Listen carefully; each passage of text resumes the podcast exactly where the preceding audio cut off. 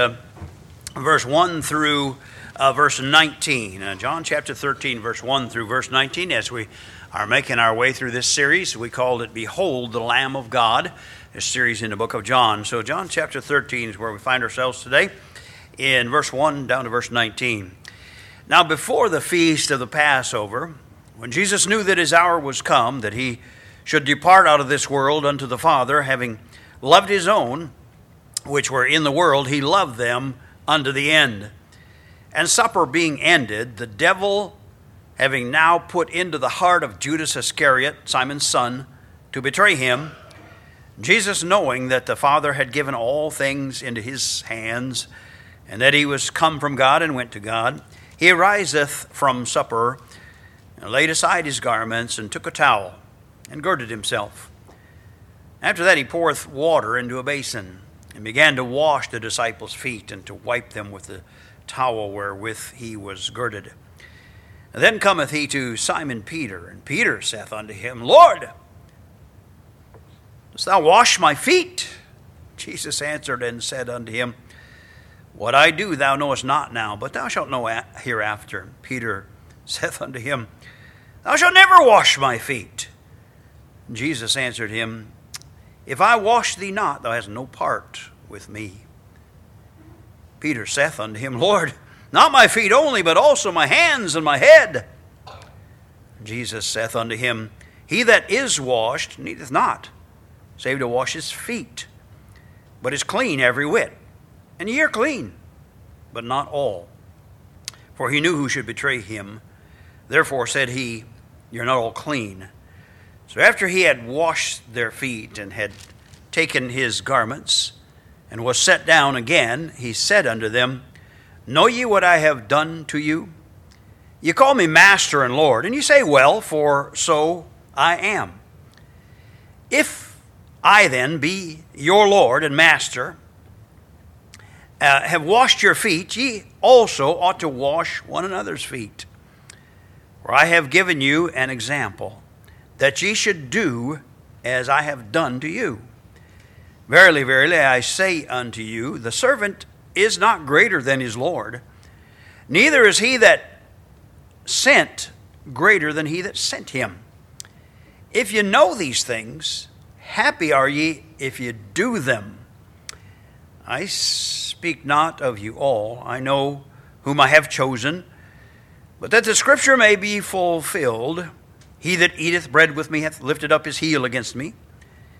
Now I tell you before it come that when it is come to pass, you may believe that I am He. And our Heavenly Father, we ask that as we uh, have read the Scriptures, that you would, uh, by the work and help of the Holy Spirit, make application of these uh, great and eternal truths to every one of our hearts today. And we pray for every Christian here, Lord, that you'd help us to recognize that if we know these things, we're really going to be uh, uh, unable to be happy until we do these things. And so, Father, we pray that you'd uh, teach us that. And when, then we pray, Father, that uh, you would draw uh, those that may be here without Christ to come to you and be saved today. And we thank you for the veterans. We thank you for their contribution. But we thank you most of all for the uh, life that was laid down for us that we might have eternal life. We ask a blessing on the reading of the word now in Jesus' name. Amen. And if you're able, remain standing for our um, welcome hymn as we sing uh, in just a moment 362.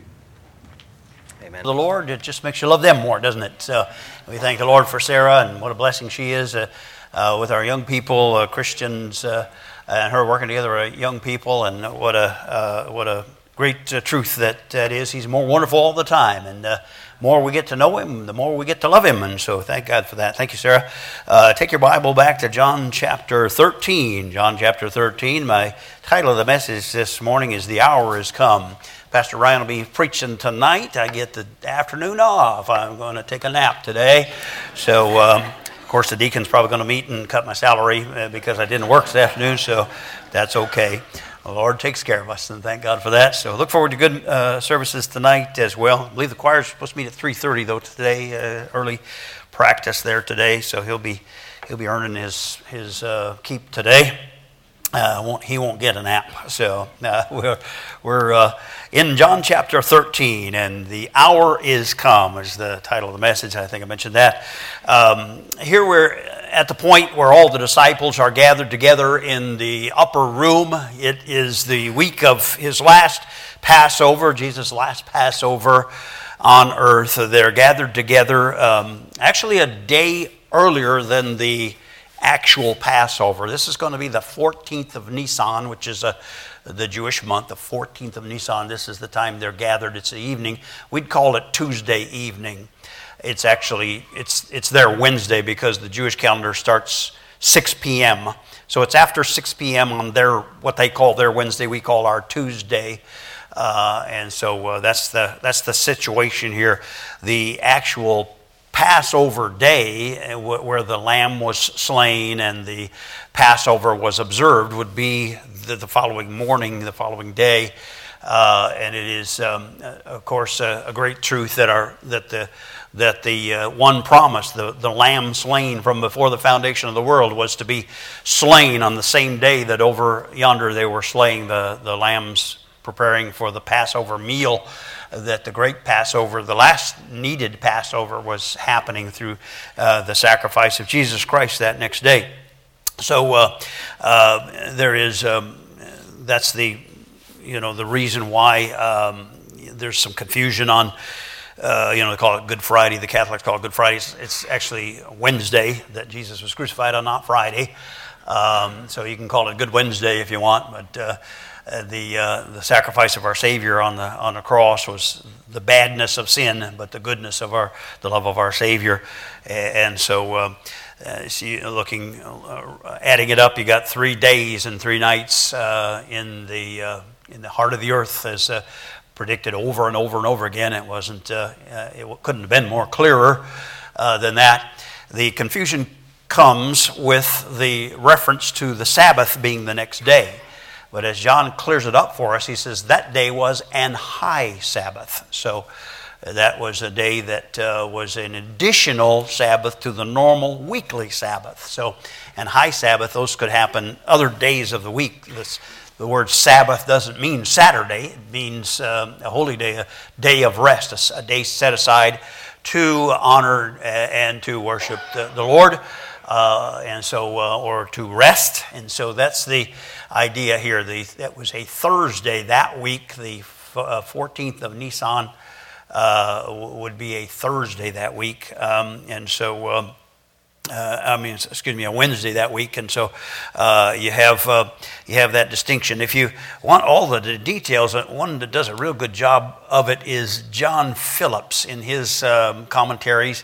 He lays it out between our calendar, our days, and, and the Jewish day, and it gives you all the uh, biblical references to that to show you how that, that occurred. So, so the resurrection of Christ uh, happened sometime after 6 o'clock on Saturday and before uh, sunrise Sunday morning. In fact, one of the references says it was a great while before day that they got there before the you know morning light and the sun shone brightly there. It was a great while before that. They got there and they saw that the tomb was already empty. So, uh, sometime in that night um, was uh, was when it happened. Of course, in the Jewish in the Jewish uh, calendar, in the Jewish day, in the uh, in the biblical day, um, Sunday, the first day of the week, began 6 p.m what we would call Saturday night, 6 p.m. That's when Sunday, the first day of the week, began. So, uh, so Sunday, he did rise on the first day of the week. He did rise sometime after, but he fulfilled the full three days and three nights in the in the heart of the earth. And so um, that uh, that's where we're at. We're at that. We're in that week at this time, and um, we're. Uh, approaching that hour. And we saw that, um, and you see it there in the beginning, he said before the feast of the Passover. So it's the, the time before, the night before, the evening before the feast of the Passover, which was the next evening, uh, is where we're at here uh, on that. And uh, they're gathered together there, and the Lord Jesus Christ is going to teach his uh, disciples these last truths and these last m- most important truths as he prepares to depart from them and go to be with the Father, to, uh, to the presence of God the Father in heaven. So here in verse 1, he says, first of all, he says, My hour is come. Now you remember we've been through John's and how many times that uh, they've tried to kill him already. They've tried several times to kill him. They've wanted to kill him uh, ever since they determined that he had made the claim to be the Son of God, to be God. And they didn't make any mistake about it. They were clear what he was saying, more clear than the Jehovah's Witness, more clear than the Mormons, more clear than the cults. They were clear. They understood that Jesus was declaring himself to be God manifested in human flesh. They got that, you know. Uh, they said, We don't seek to kill you because of this or that or the other thing. Uh, we don't seek to kill you because you do good works. We don't seek to kill you because you do miracles. Uh, we seek to kill you because thou, being a man, makest thyself God. So that's what they wanted to kill him for because they said he's a blasphemer. He's, make, he's calling himself God.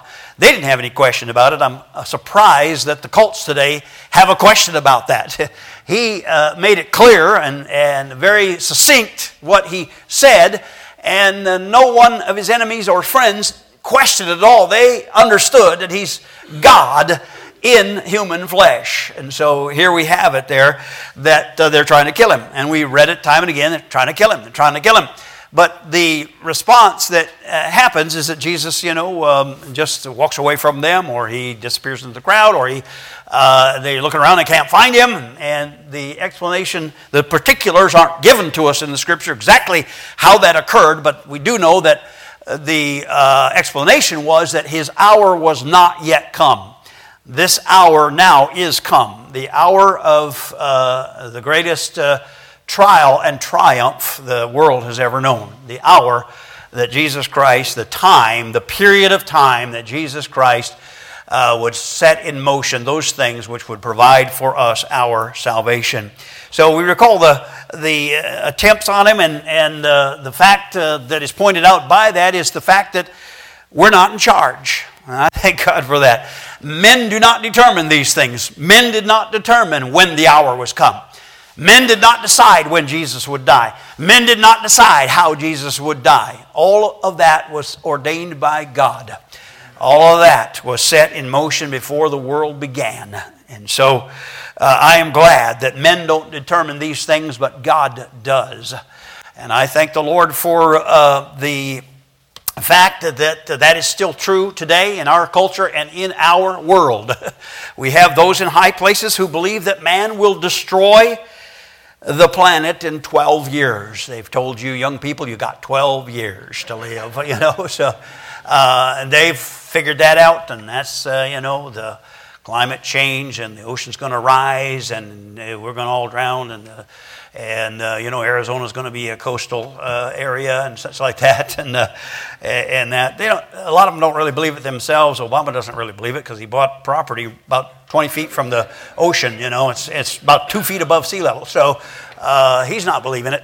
Uh, but uh, yeah, a lot of those in leadership are, are you know convincing us that man is going to destroy the world in 12 years unless you give up your guns and give up your cars and, and uh, you take a bus and uh, you know you walk or you ride a horse.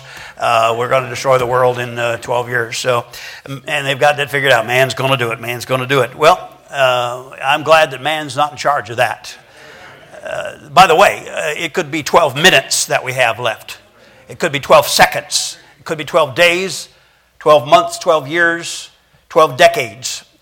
God knows it. We don't and so uh, it's in his hands and not in ours. Uh, so the leftists, uh, you know, are really mixed up about that. But in the leftist mindset, it is uh, there's no place for God uh, in the mindset of those that have elevated um, the the human intellect and mankind to the place of a God. There's no place for the God of the Bible in the mind of those that have elevated the elements and the planet to the status of a god. Um, so, uh, that being the case, of course, confusion is going to reign supreme in, in that culture. So, uh, Jesus said his hour was come, and it was come in a fulfillment of a purpose that was in place from eternity past. And uh, now is that hour of his supreme suffering, his supreme sacrifice. It had begun already here, that time frame, what he calls an hour you know, um, the way we use the term in a generic sense, an hour, a period of time. It's begun here, actually, because the scripture makes it uh, clear that he's already troubled in spirit. Verse 21, look at it there. We didn't read it, but verse 21 of uh, uh, John chapter uh, 13. When Jesus had just said he was troubled in spirit, he's speaking of the betrayal of Judas, and he was troubled in spirit and testified and said, Verily, verily, I say unto you, that one of you shall betray me. So already the suffering and the uh, turmoil in his spirit uh, is taking place. Uh, as this hour is introduced here in this time frame. Now, Judas is not a helpless pawn. He's not just, you know, unable to do anything different because God has ordained it this way, and so on. Uh, that is not the case at all. Uh, we know that God was aware of how it would go down, how it would happen, but God is aware of those things because of what the Bible tells us about Him, that He has foreknowledge. We only have after knowledge. We only see things after they happen and, and you know, put it together and we call it history. And uh, we, we don't want people to rewrite history and change it like they're doing these days.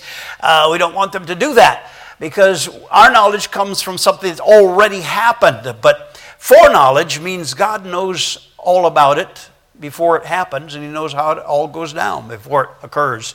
He knows that because he is outside of the boundaries that we are in, in the boundary of So he knows the end from the beginning and he knows all things.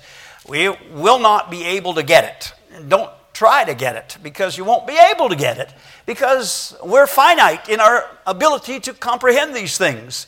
And God said, you know, as the sky ocean, we're, we're his thinking, his thoughts are high above our thoughts, you know. So um, we're, we're trying to we're trying to think in areas that we're, we have no capability or experience uh, to uh, think in. So when we get to those places, what are we supposed to do? We're supposed to trust what God said about it because He was there and He's been there and done that. So, uh, supposed to trust what God said about it. When you can't be there and prove it one way or the other, you know, uh, we're supposed to trust what God said about it. I can't I wasn't there for creation and I can't prove it one way or another empirically. I can't do experiments and prove to you that, you know, 6,000 some odd years ago, God created the earth. But I do have one that was there and saw it and participated in it and wrote it all down. So I'm going to take his word for it and not any secular scientist's uh, point of view on it. Uh, we'll take his word for it. And that's what we have to uh, understand as uh, we have the audacity to suggest that we can figure everything out. No, we can't. We can't. And um, we come to the place where we place uh, what is called faith and trust in something that God has said is so, even if we can't go into the laboratory and prove it is so. All right? And by the way, the empirical evidence for the facts of the scripture are really better than the empirical evidence presented for the idea of things that the scientists come up with so much the idea of evolution. By the way, even the scientists are a little embarrassed to admit to you today that yeah, evolution don't work. uh, sorry, we you know we messed it up. Uh, we uh, we didn't mean it. Uh, we got to go back to the drawing board. But we'll come up with something else that will give you a substitute for God. Just give us time, and we will do that. But even the the few uh, you know the the, the uh, there's a growing number of of, of honest scientists are coming to recognize the complete fallacy of Darwinian evolution. And so that's, that's encouraging, you know, that uh, there are some in that field of endeavor who uh, are willing at least to say, hey, you know, yeah, this is all wrong. We got to go back to the drawing board. Well, you know, you can, but it'd be easier to just go back to the to the author you know, uh, of, uh, uh, of creation and talk to him about it. You'd get it, it'd get all straight. Uh, and all of a sudden, science would advance, um, you know, it, it, it would advance uh, um, in, um, in, a much more rapid fashion, uh, exponentially, if scientists would start with this and work out from there, you know, work out from there some of the greatest scientists that we've ever known were Bible believing Christians, you know, and so uh, uh, thank God for that. And we, uh, we, have, uh, uh, we have Judas here, and we're looking at him, and some people say, well, yeah, but he had to do that, and God just, you know, worked it out. And no, he's, he's, not, uh, he's not propelled. by some you know external force it's him that's making the decision he's not helpless he's prompted and we read about that the devil uh, uh, you know, the devil suggested something to him. We see it uh, early on. What was it? How it say it there? Um, um, in verse uh, 2, supper being ended, the devil having now put into the heart of Judas Iscariot, Simon's son, to betray him. The devil put it in his heart, but the devil does that in, any case. The devil brings thoughts to anyone's mind that are contrary to what God says. And uh, that was the case here. Prompted him to it. Uh, to do it, but he knew something of, uh, of uh, Judas already. He knew that he was already resisting Jesus Christ. He was with him, and he was a great uh, hypocrite. He was one that had everybody fooled except Jesus Christ, had all the other disciples fooled. None of them even suspected him. Even after the sop was given to him, none, none of them still suspected him. They couldn't believe it would be Judas. Could not um, imagine that. But his resistance to Jesus was based on his thwarted ambitions. His desire for Jesus was to have him come as this great political leader and by his power restore uh, Jerusalem, restore Judah, restore Israel to her former prominence and, and overthrow the Romans. And that was Judas' uh, take on it. And if he could get in and ground floor and be part of that, he wanted to be in on that. His, his uh, resistance to Jesus, his thwarted ambitions, and his complete surrender to greed, he became, because he exemplified in the eyes of the other disciples, he exemplified um, the characteristics that you would want in a treasurer. You know, uh, where's Callie? Callie's not here today. She's probably running off with the church money. She's our treasurer. Um, but uh, Sid, her husband's here to account for her. Uh, but uh, we, we would look for somebody who had characteristics that we'd say, okay, the congregation, you know, would be able to be confident that this person is, is competent and careful about the Lord's money and uh, would be able to keep accountability for it and so forth like that. We'd look for someone like that. Uh, and obviously, that, you know, they're not going to choose Judas because he's the least likely to be a good treasurer. Uh, they're going to choose him uh, because they believe they can trust him. No one ever suspected him of anything. No one ever suspected him of putting his hand in the bag and helping himself to it, but he did that regularly. Uh, he covered it up well.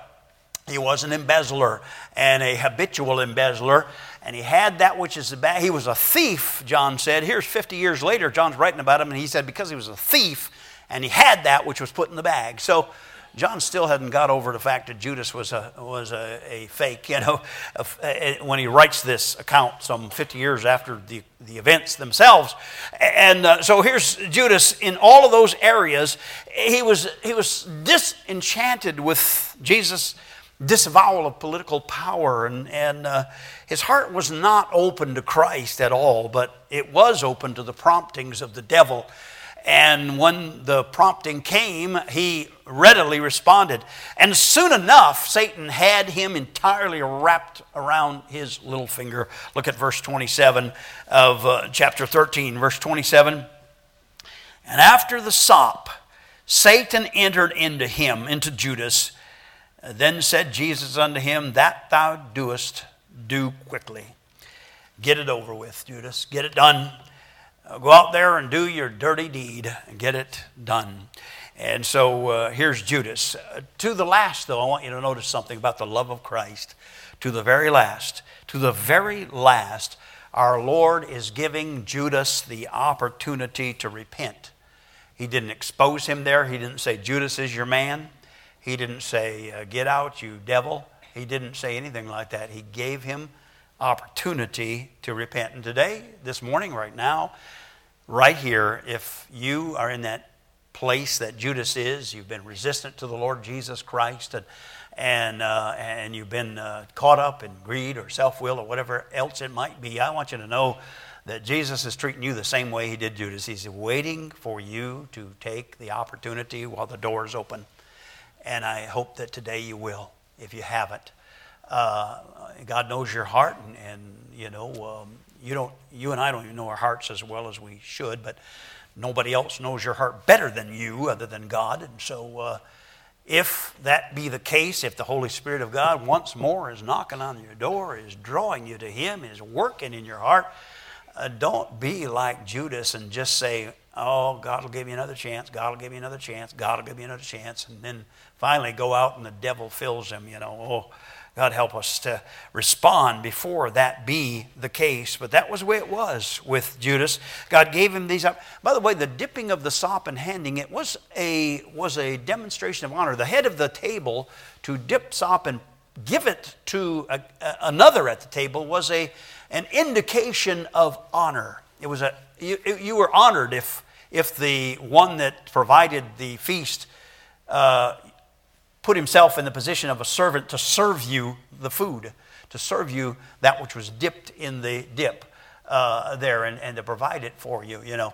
Uh, it was an honor. And that was given to Judas. Only John knew what Jesus had said uh, quietly to him as he leaned upon his breast. Only, only John knew that Jesus said, he, uh, John said, well, which one is it? Peter said, ask him who it is, ask him who it is.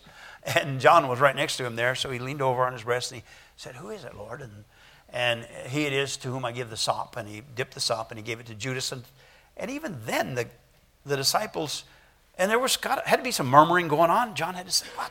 What? Judas? And Peter said, What are you saying? And the others are looking at it. But, and Jesus says, You know, what they'll do is do quickly. And so they're thinking, Well, maybe, maybe I misunderstood it. Maybe I misunderstood because what it records is that they thought Judas must be going out to give something to the poor or to buy something uh, for preparation for the Passover the next day or something. So they thought, they just thought, no, it can't be. It can't be. Uh, I think even John and Peter thought, eh, it can't be. It can't be that. We must, we must have, like we've done often, we must have misunderstood Jesus again on this one. And so out, uh, out he went. But I want to tell you, can you imagine that giving uh, this? And by the way, you think of it, if Jesus uh, was around the table there, and it was in the Eastern culture, in an upper room like that, in a feast like that, they would have, it's pretty neat, they'd have uh, like, you'd think of psychiatrist couches, how they, you know, have that upper part and that flat part, you know, that you lay on and you tell them all your problems. By the way, don't go to the psychiatrist, go to Jesus. Um, but if you've, uh, if you've ever, you've seen them on TV, you know, the psychiatrist counts. I know you, I know you haven't been in the office uh, there yet. So, uh, and so, uh, but they would have couches kind of like that around a round table. And in the center of the table was kind of cut out where the servants could come and put the food around in a circle like that. And the persons that were eating could just, you know, lean over, get something to eat, and, and relax. And wouldn't it be a relaxing way to eat a meal is just, you know, get something and eat it and then lay down there and talk for a while, you know uh, have your nap while you're doing that. And so, and so, and it went on. The meal went on for. You didn't come and grab, you know, grab something and gulp it down and then leave. It was, it was a formal affair. It was something that took some time. And so, to, to, for Jesus to be able, where he was, to dip the sop and hand it to Judas in, indicates that Judas was right there on the other side. There's John on the one side and Judas on the other side. You imagine that? That the Lord Jesus Christ gave Judas that place of honor. Why? Because he still wants him to repent. He still wants him to come. He still wants him to change. He wants one last opportunity for Judas to be able to be saved. And so, what a, a mark of the love of Christ for uh, such a one as this.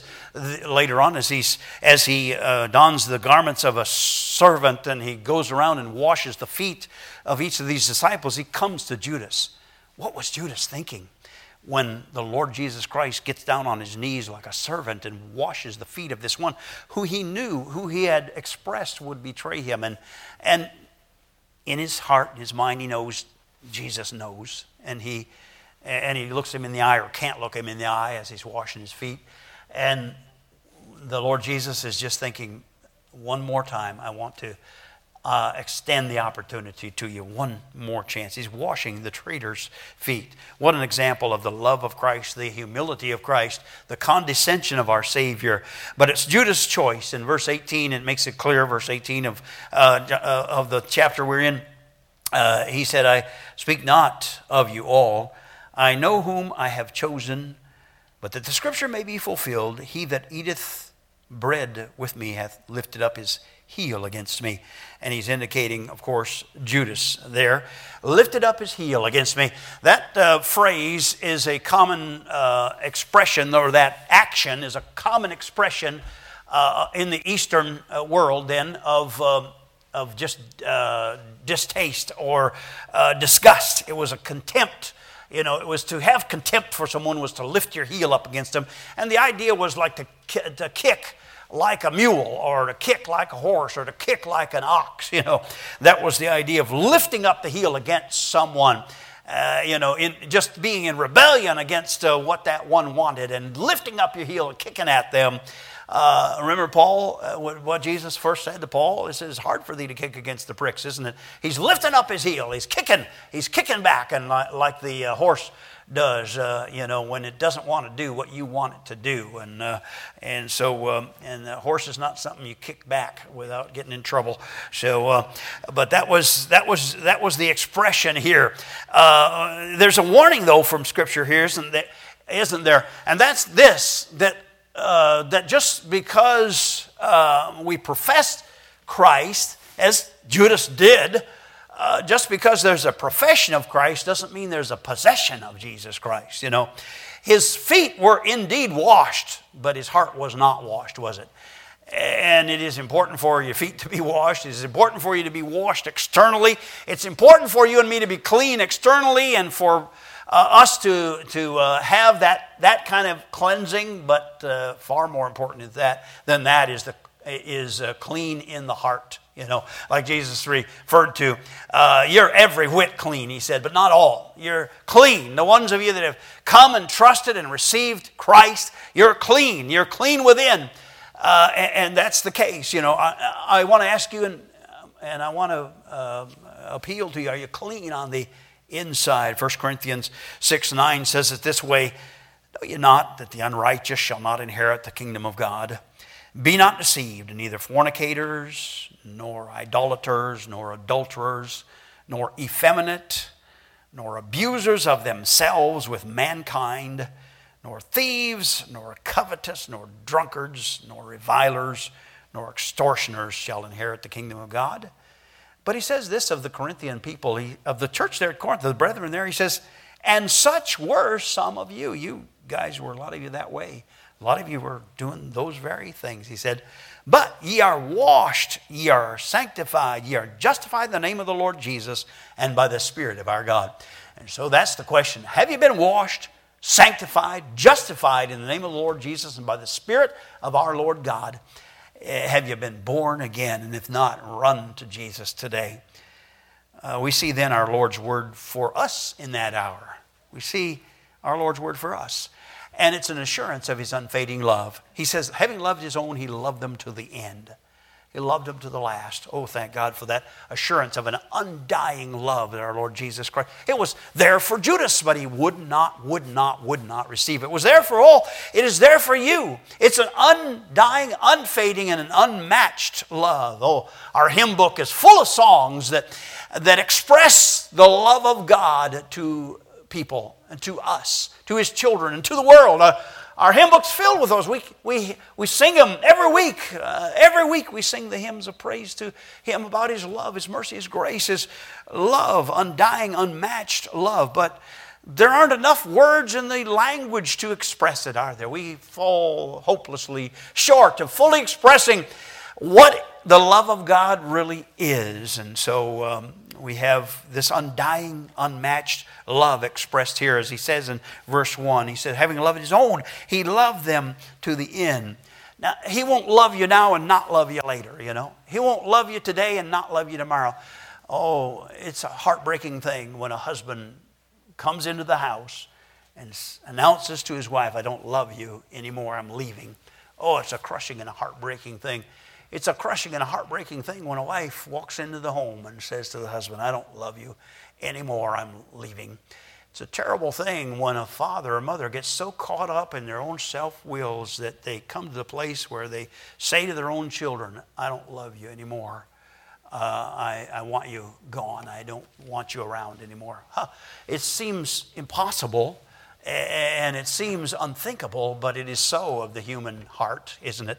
And we think, uh, well, that's somebody else. But all of us are capable of that kind of selfish expression, aren't we? But thank God the Lord Jesus Christ uh, is incapable of that. He uh, will never say, Well, I've changed my mind. I don't love you anymore. Go your own way. I thank God for that matchless, unfading, unbounded love. So it's a word of his unfading love, but the word of Christ in that last hour for us is also a word of surrender and humility and service, as he points it out as we look down, we read verse 4 down through verse 15, and how that he pointed out, uh, he, he became the one that uh, took the place of the servant, you know.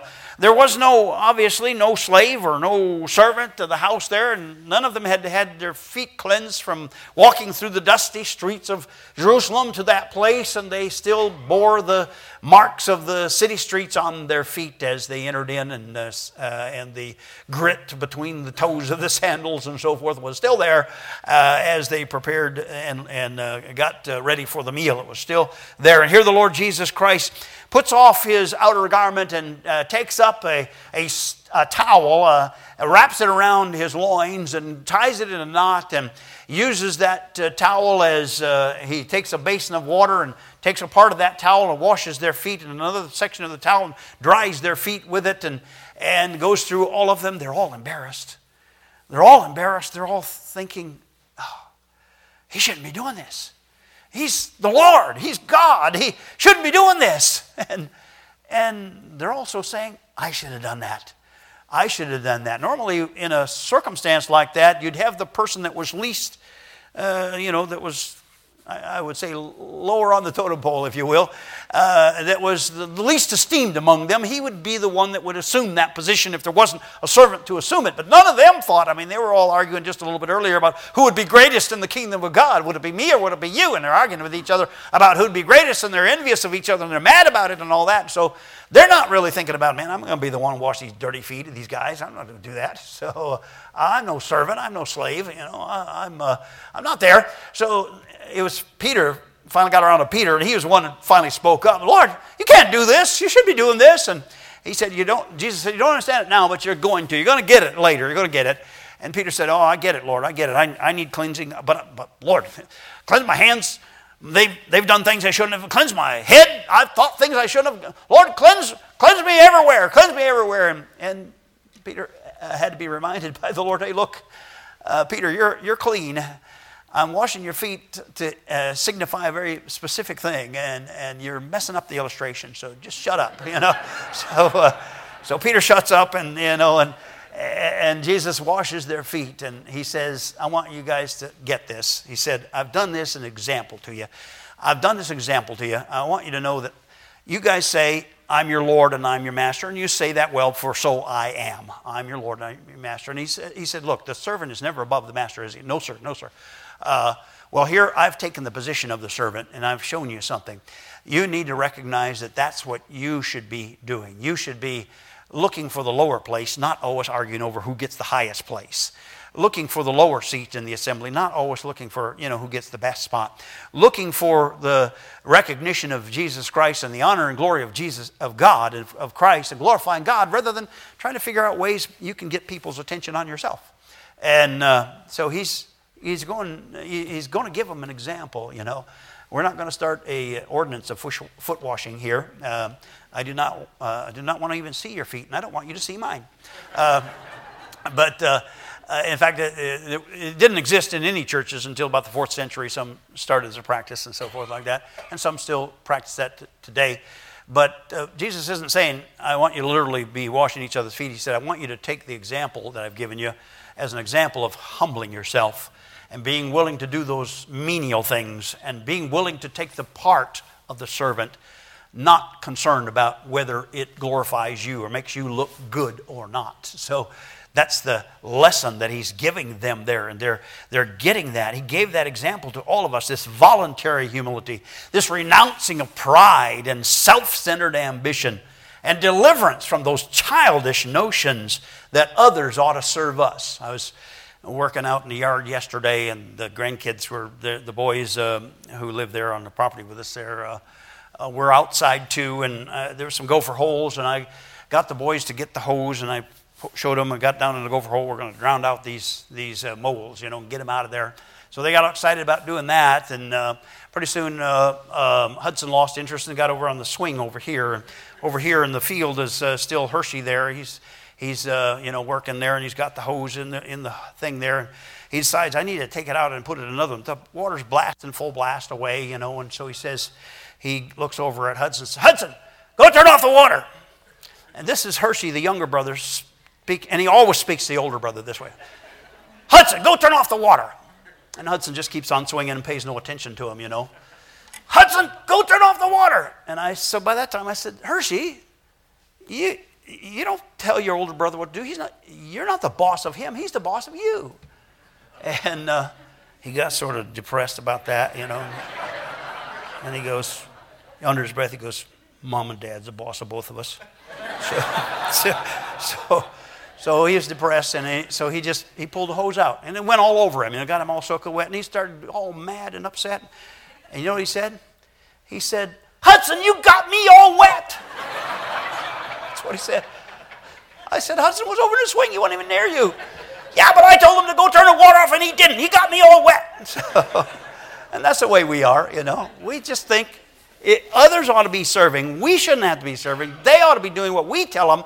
We don't have to do what they tell us, we get to tell them what to do. So that's childish attitude that we are often guilty of is exactly what Jesus was addressing there when he said, uh, Take the towel girded about thyself and uh, be that one that is the willing servant rather than the one who d- demands to be served. So there it is. It's, it's a word of service. It's a word of the washing that we need every day over and over, isn't it? Uh, the washing of the feet uh, indicates that, you know, just getting the grime of the streets off your, off where you've touched. You come in contact with the world and you need the, the, you need the grime of the world washed off you every day, don't you? We need to have that cleansing every day. We need, have, need to have that restoration of, of a clean uh, walk with the Lord every day. We just need it sometimes, several times a day. We got to get in and get the basin of God's Word to wash by the washing of the water of the Word. He says that's the way uh, our uh, our lives are cleaned up. Uh, you know, from the day to day grime that just gets on us from being in the world. So, so he says it this way in the in the 17th uh, verse. He said, "Look, guys, look, men, look." Uh, apostles, disciples, look, brethren, brethren. He says, if you know these things, okay, Lord, we know them, we, we get it, what you said. So he says, if you know these things, you're going to be happy if you do these things. You won't be happy just knowing about them. You got to put to practice. And he's talking about, you know, fulfilling life. Happy life of a happy Christian is just knowing what he told us to do and doing that is the is the part that brings the joy. And so let's do that. Let's stand together. Give an invitation. If you uh, need to respond today you come. And uh, Christian, if you need to come and pray, Lord, help me to, to be, to be uh, willing to put on the, the garment of a servant and be, have a servant's heart. Uh, Lord, help us to do that. And then if you're here and you haven't trusted Christ as your Savior yet, come on, let's, let's, uh, uh, let's introduce you to Him. There's a prompting going on by the Lord Jesus Christ, by the Holy Spirit in your heart if you haven't been saved yet. And that Holy Spirit is drawing you to Christ. Uh, there's also the work of the devil going on too, and he wants to do what uh, is the opposite of what the Holy Spirit wants to do. And so, oh yeah, there's a prompting going there too that says, "Don't do it, don't go." Um, there's a prompting there as well. So don't don't let that be the one you, you heed. Let's bow our heads together, have a word of prayer. You hear today and you say, Preacher, would you pray for me? I don't know for sure if I died, I'd go to heaven. I'm not sure that I'm a child of God. I'm not sure that I'm saved, pray for me. Would you lift your hand up and let me pray for you? If that's you today, lift a hand up and let me pray. Just between you and me and the Lord, anyone like that today? Lord, uh, help me. I don't know for sure. All right? You know for sure. Are you, are you and I uh, keeping our servants wrap about us, uh, or are we, uh, are we have we kind of laid that aside? Father, we ask you to bless the invitation. Pray that if uh, people need to come today and use the altar, or folks need to come and join the church, or folks need to come and surrender for believers' baptism, or get ready for that, Lord. Uh, whatever the need is, uh, you guide us. In Jesus' name, amen. 542, and Lord, I'm coming home. As we sing, you slip out and come as the Lord leads.